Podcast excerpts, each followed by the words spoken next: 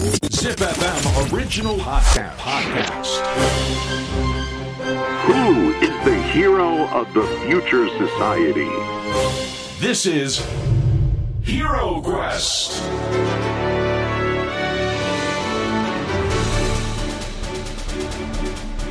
ポッドキャストナビゲーター杉原杏里です小林玲奈です ZIPFM オリジナルポッドキャストヒーロークエストこのプログラムは社会の課題を解決し豊かな未来をデザインするヒーローを探す聞く冒険プログラムです。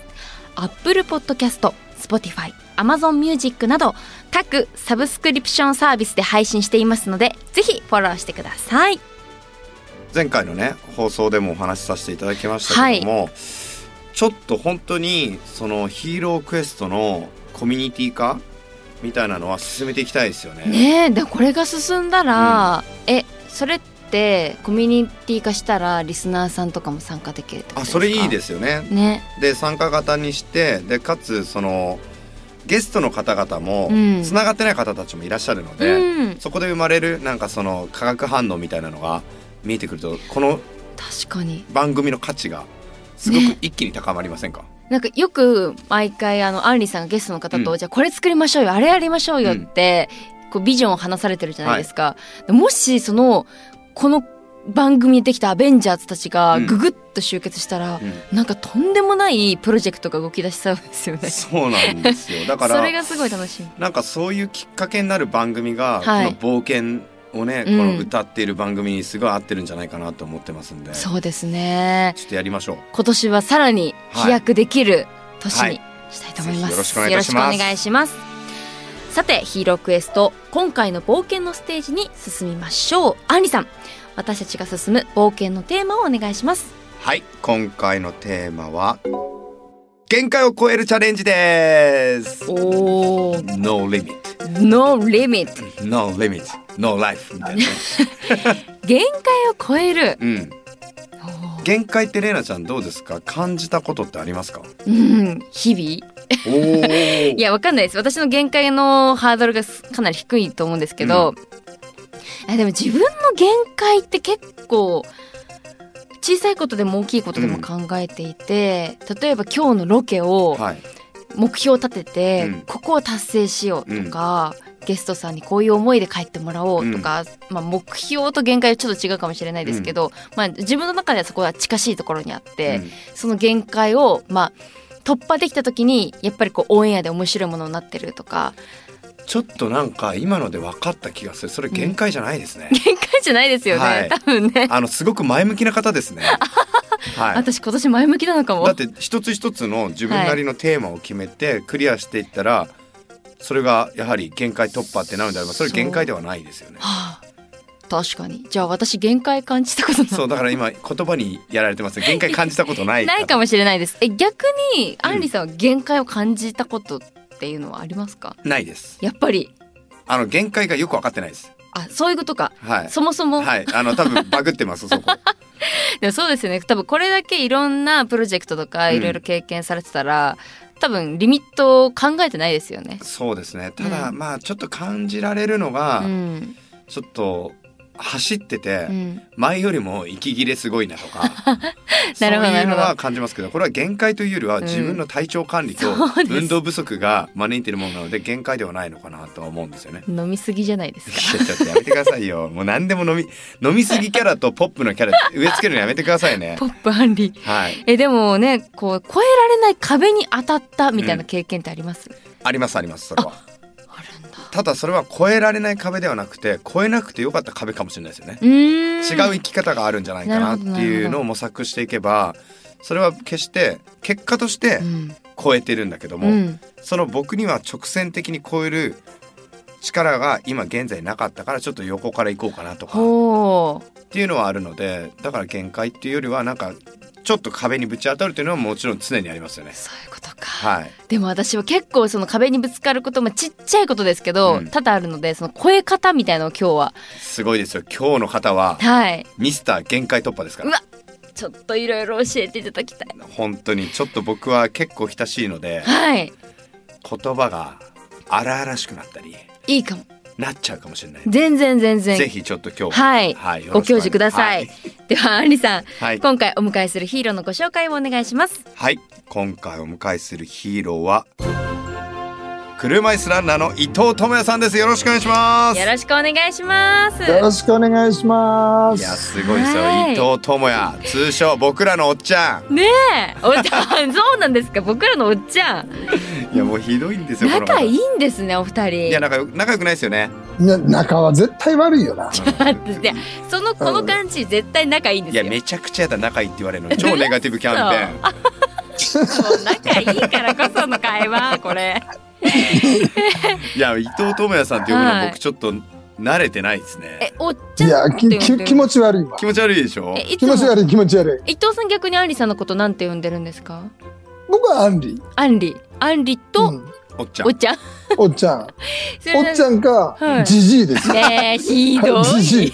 ひどいでしょ？違うのこれね。はい。こういううん。あのラジオとかでお話ねポッドキャストとかでお話しすると伝わるんですよ。うんちゃんとはい。その前段があるからこの人マジですごい尺が決まってる。NHK とかはい。あとは新聞とかうん。あのなんだろう修正が効かないものでそういう風に書くからすっごいなんか悪い人に映ってるんですよ僕。じじじいって呼ぶのは。さんってちょっとみたいな。言葉遣い悪くね？みたいな。みたいな。でも今回ね今はい。伊藤さん、あのオンラインで、えー今回は収録なってますけども、今どちらにいらっしゃるんですか？今ね、自宅です。自宅といえば？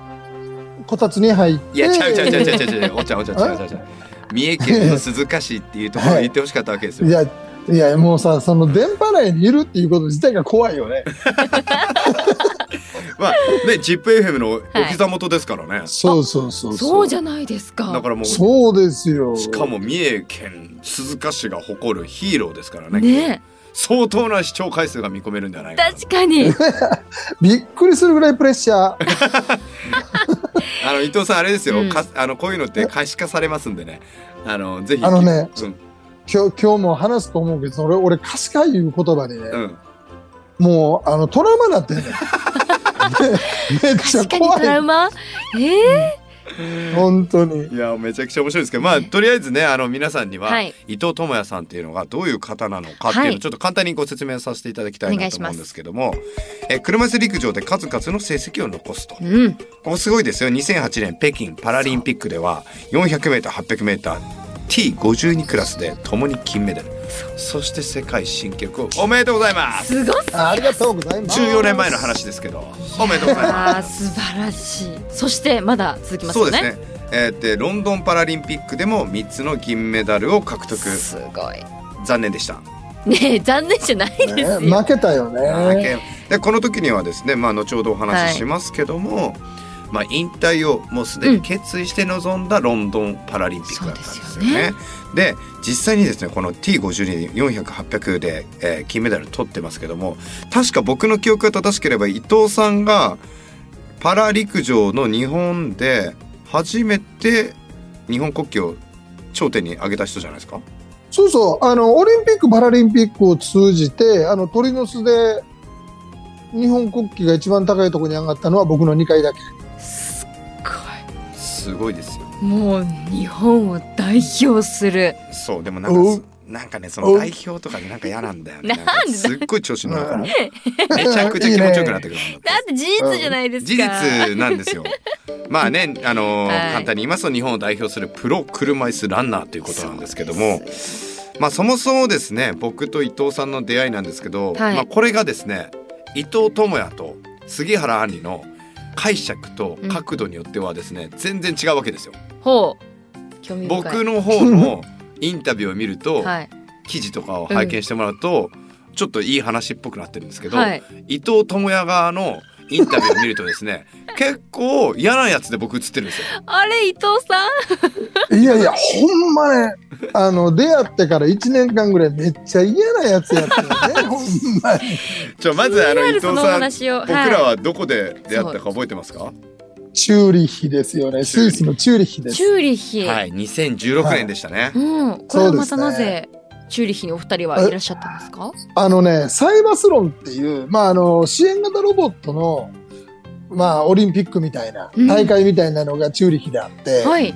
で、僕は、あの、とある大学の車椅子ロボットのパイロットとして、その大会へ出るっていうことで行ってたんですよ。ほう。でそのホテルがたまたまアンリと一緒でね、一緒だったんですよ。うんうん。そこで出会うっていう。クローテンっていう街なんで、はい。全然ホテルがないんですよ。なるほど。うんなので、もう3つ4つぐらいしかないんですよね。そうね。で、共通の友達がいて、はい。お伊藤さんってその方がなって僕はその時に初めて伊藤智也という存在を知るわけですよ。なるほど。で車椅子乗ってて、うんで軒先で佇んでるうん日向ぼっこしてるおじいちゃんがいて、うん。え？最低やね、俺。そのおじいちゃんっていうほどのあれじゃない。全然違うん年齢お若いですから。でそれでなんかわかんないですけど、僕はなんて言うんですかねちょっと古い言い方になるとビビビッと来たわけですよ。でビビビって本来であればなんか女性と男性とかまあ異性とか恋恋みたいなねみたいなねはい。ことかなと思ったら僕初めてのビビビが妻でもなくおじちゃんだったんですよね。ええ初めてかどうかわかんないですけど。あいいやん、照れるわ。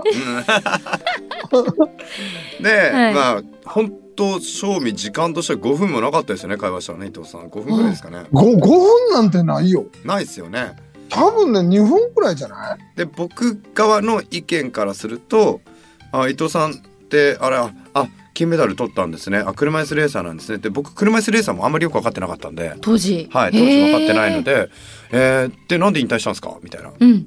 すっごいグイグイめっちゃ初対面とは思えない距離の詰め方ですね。であなんか引退え復活しないですか？東京決まったのにみたいなはい。って言ってちょっと日本帰ったら会いましょうよみたいなのでご挨拶したと思ったんですけども、はい伊藤さんからは違うんですよねなんか違う違う違う違え？う。そんな綺麗な話と違いますよ。どどうです？か、伊藤さん側からは。そうそう。あの、お、伊藤さんですよね。そう、そうですけど。なんで辞めたんですか？までは一緒なんですよ。はい。あのさ、俺多分世界で一番かっこいい、一番速い車椅子作る自信ある。もう一遍やんなよ。こんな感じ。いやでも今のお話聞くと、伊藤さん側が事実じゃないですか。いやこれあれですか、小林玲奈判定で言えば伊藤さん側ですか？はい。なんかアンリさんが言ってる様子が思い浮かべます。俺絶対作れるからっていう。5分だよそうそう。いやいや、2分やって、絶対。もうねこのね年を重ねていくとねどんどんどんどん面白い方に話を持ってきたいからねこの話はね絶対僕に不利なんですよでもでもそのたったのそのまあ5分2はい。分ぐらいの会話の中でうん。再会するのってどのタイミングなんですか、1ヶ月後2ヶ月後ぐらいですかいねやいや、もうちょっとあったんじゃない ?3 ヶ月ぐらいあったような3ヶ月ぐらいか。な。日本に帰ってきて、うん。共通の人と3人で焼肉食べに行きましたよね。ほう。そうそそれが多分本当にちゃんと会話をしたのが最初です。へえじゃあ再会した時にタッグを組もうっていうお話をされたんですか？えーどうだったかな？う。いやいや、もうその時は話出来上がっとったよね、多分。へえあアンリの中では。あそうなんですよ僕勝手に話ができちゃうんですよ、頭の中でそう。あのね、出会って2年間ぐらいは、僕もちょくちょく東京へ行って、アンリのプログラムを聞くっていうスタンスやったんですけど、はいどんどん話だけ進むのよ。実態全然ないのに。へえでも自分の頭の中でできてるんですよ、はい。あこうこうしていったらこうなるな。っそういうことですよね、うん。ていうそのビジョナリーなところとあとコンセプトなところっていうのはもううん技術的なところもある程度頭の中で出てきてうんるので、うんうんだけど伊藤さんが言うように他の人たちはめっちゃ置いてかれるわけですよ。うん。確かに。何が行われてるのそうですよね。大丈夫。こうなったらこうなるからっていう。うん。その大丈夫だけを信じてやってたよね。えでも逆に伊藤さんはそのアンリさんのそのまだね実績実績というかその、うん。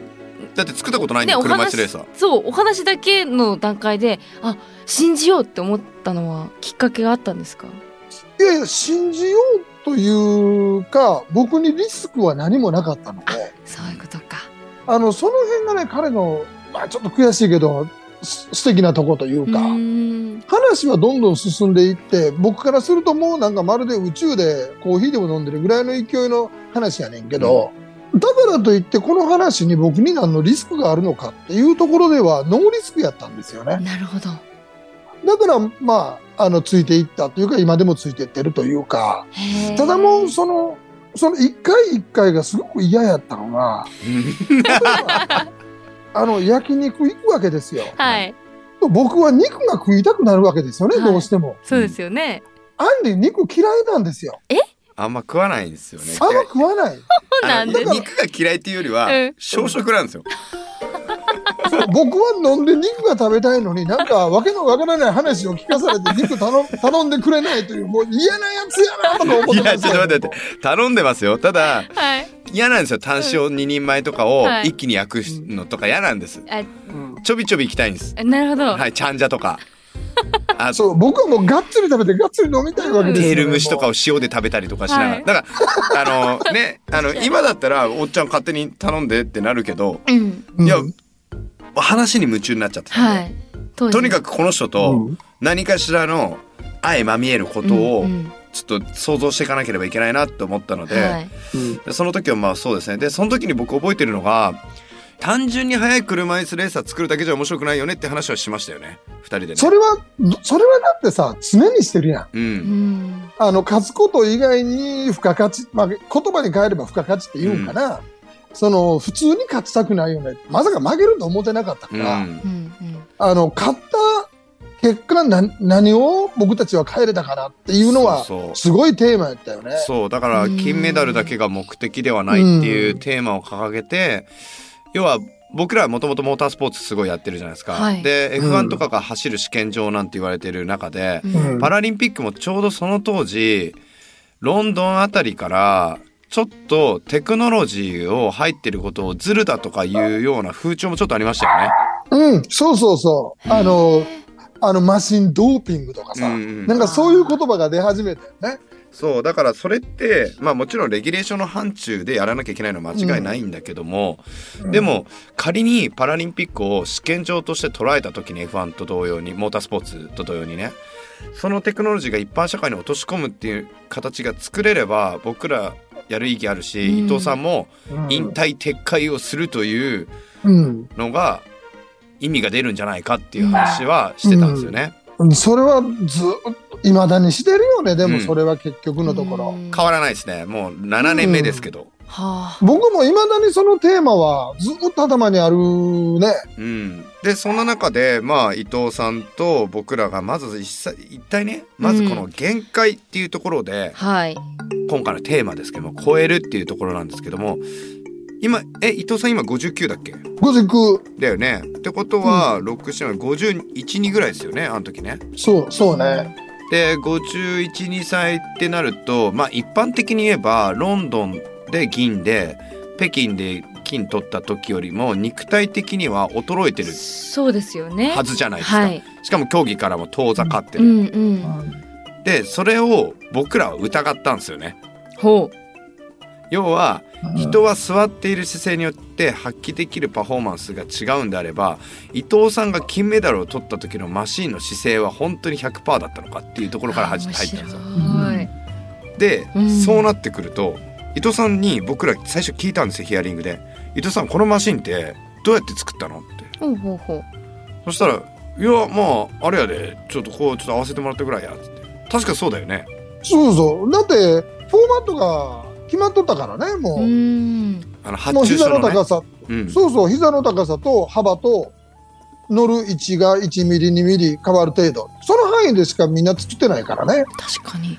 で伊藤さんにはいじゃあうちのねエンジニアたちもやってまずモーションキャプチャーとかフォースプレートとか、うん。まあいろいろな、えーハイスピードカメラとかいろんなのを使って伊藤智也をちょっと因数分解というか解剖してみようってことをしたんですよね。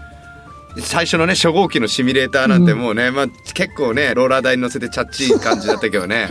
うん。今となったらそれが後のベスポとか SS01 になってるんですよ。もうロボットに変わってるんですけど、はい。その時そうそう。の時はオートメーションされてないのでアナログ的にみんなカチカチカチカチ動かしてやってたんですけど可変型にして。はい。で実際伊藤さんが金を取った時の要は姿勢って僕らが見た中ではい全然合ってなかったんですよね。へえそうなんですこのかもう言い方すっごい正しいか分かんないですけど、うんうんうん。この人センスとと重いだけで金取ったと僕らは思っていて。あじゃあ、ね。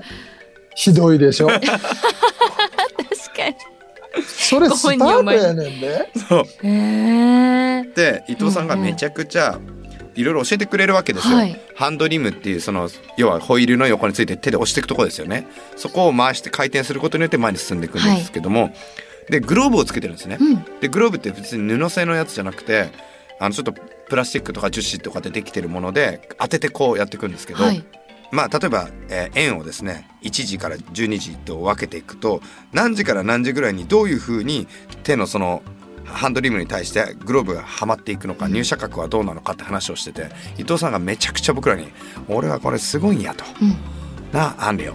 あのもうみんなに聞いてくれ」と「こうなってこうやってやったらこの角度で入ったら半端ない。これで俺は買ってきたんや」っつってで角度もこうやっつって。はいで全部因数分解して全部それをモーションキャプチャーでフォースプレートとかもういろんなセンサーでやったらはい全然違ったの。伊藤さんがあの言ってたの全然感覚と全然ずれてて「伊藤さんすいません」っつって「あの伊藤さんは3時から入ってるって言ってんだけど全然あの5時ですけど」みたいな すごいだからそれを全部可視化全部かしましたよね。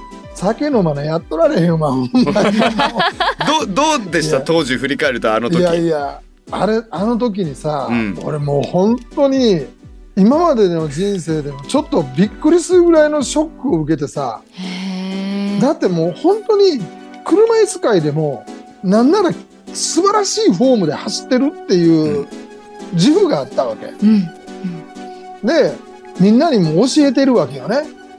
これ何時に入って何時にリリースして肘の角度はここまで上げてもう一遍それを繰り返していくんやってずっと教えてきたら自分が全くできてないというあのしかもそのアンリたちはねあの何が俺を恐怖にからからされるかっていうと、うんまず聞いてくれるのよねいっぱい。そして全全否定するというね。怖い。いわばあの天国と地獄をね。すごい。そう。でもその時に、まああの悔しくなかったかっていう言葉の前に、これはテクノロジーには勝てんなっていう。う。ん。改めてその理屈とか感とかうん。感性で行く部分の限界を初めて見たっていうふうに逆に思って、肉体的限界を忘れてたよね、もう。へえでこれが結構面白いんですけども、はい。まあ僕らはこの伊藤選手と会話対話をしていく中でやっぱり金メダリストだし、うん。競技経験豊かだしなんなら僕たち車椅子レーサー乗ったことないわけですよ。っうん。てことはこの意見ってめちゃくちゃ大事なんだけども、はい。一方ではリスペクトをしすぎることも危険なんですよ。ほその人の感覚というものが僕らに伝わりきれてないので。なので僕らエンジニアチームと、まあ、開発チームと伊藤さんでまずやったのは感覚の数値化なんですよ。は伊藤さんが感覚的に優れているというところを全部数字に落としていったんです。多分データの有無データのまあ大なり小なりあるんですけども、はい数万通りのデータ取ってるんですよ。で出てくるわけですよ。うん伊藤智也のスイートスポットがお見つかったんですね見つかったんです。でそのデータ上でいくと実はいこれも僕らちょっと自分たち甘かったんですけどなんか最適解って1個かなと思いません？はい 3つぐらい出てきたんだよね。え？3つ出てきたってなって。はいそうそう。でもうシミュレーター上で選べないわけですよ。そうですよねでどうしたかって言ったらまあ2年ぐらい1年半ぐらいそのずっとシミュレーションやってたんですけど実際に伊藤さんが金メダルを取った北京よりも早いであろうっていう数字も出てて、うんうん。で今度は設定可変型車椅子レーサーを作って本当に走れるやつ。おでそれで試して ABC ってあるじゃないですか。はい。でその中のここはもうこのリスナーの方にも勘違いしてほしくない誤解を招きたくないんですけども僕らはテクノロジーでその人を速くするって言いますけどもこれが融合することなのでアスリートの才能と努力というかその頑張りはもう必要不可欠なわけです。うん。よ。これ当たり前のことなんですけども、はい。なんかよくそのテクノロジーの話するとテクノロジーで勝ったみたいに見られるんでそれが僕らすっごい嫌なんで、うんうんうんそうではなくてテクノロジーはあくまでもその人のその限界を超えるための作業だと思っているのでなるほど。うんで実際 ABC のパターンが出て伊藤さんがまあ仮にですけど A を選んだんですよね。でそこからまあマシンの筐体が作られていくわけですよ。でもうここから伊藤さんはねちょっとだけは外れるわけですよ。トレーニングに専念してもらうわけですどどんなトレーニングをされるんですか？ここはまだちょっと勘の部分が入るんですけど、はい。こういうポジショニングで走ることになるなっていうと本当に乗る角度とか乗る位置によって使う筋肉が全然変わるんですうねだからその使うであろう筋肉を徹底的に鍛え上げていくっていう作業に僕は入ったんですよね。はあ。あのそれまで、はい。本当余談ですけども僕チーム作りでノミニケーションとかって大事だなと思ってるんですよね。うんうんあのどうしても僕に言いにくいこととか伊藤さんに言いにくいこととか、まあお酒の力を借りてでもいいし、あの何でもいいからっていう感じでみんなでも本当カラオケ行ってとかもやってたんですけどマシンの筐体が始まってから制作始まってから伊藤さん一切お酒飲まなくなりました。ね そうなんですか、はい。それから飲み会めちゃくちゃつまんなそうに見てる。参加してもそりゃそうですよね。大好きなおだから酒僕らベロベロになっていくわけですよ。はい。そう。ね。あれ分かるわ解除する人の辛さ。おっちゃんそれ言ったら僕もありますからねネあタのさだからさそこはいいやん。でまあ要はそこから、うんうんまあ筐体作るための時間とその体力をでもう本当肩の手術とかして、うんで、うん。そこから始まっていってで実際にこれ面白いんですけどこれ NHK で放送されてるんですけども、はい。あのずっと追いかけてもらっててで伊藤智也が初めてできたマシーンをトラックで走るっていうところが撮られてるんですよ。はい。うんこれねすごいですよ。初めて乗ったマシンなんで本来は伊藤さんはめちゃくちゃ喜ぶはずなのに、うん。その映像では全く喜んでないです。えどうしてだろう。なんででしたっけ？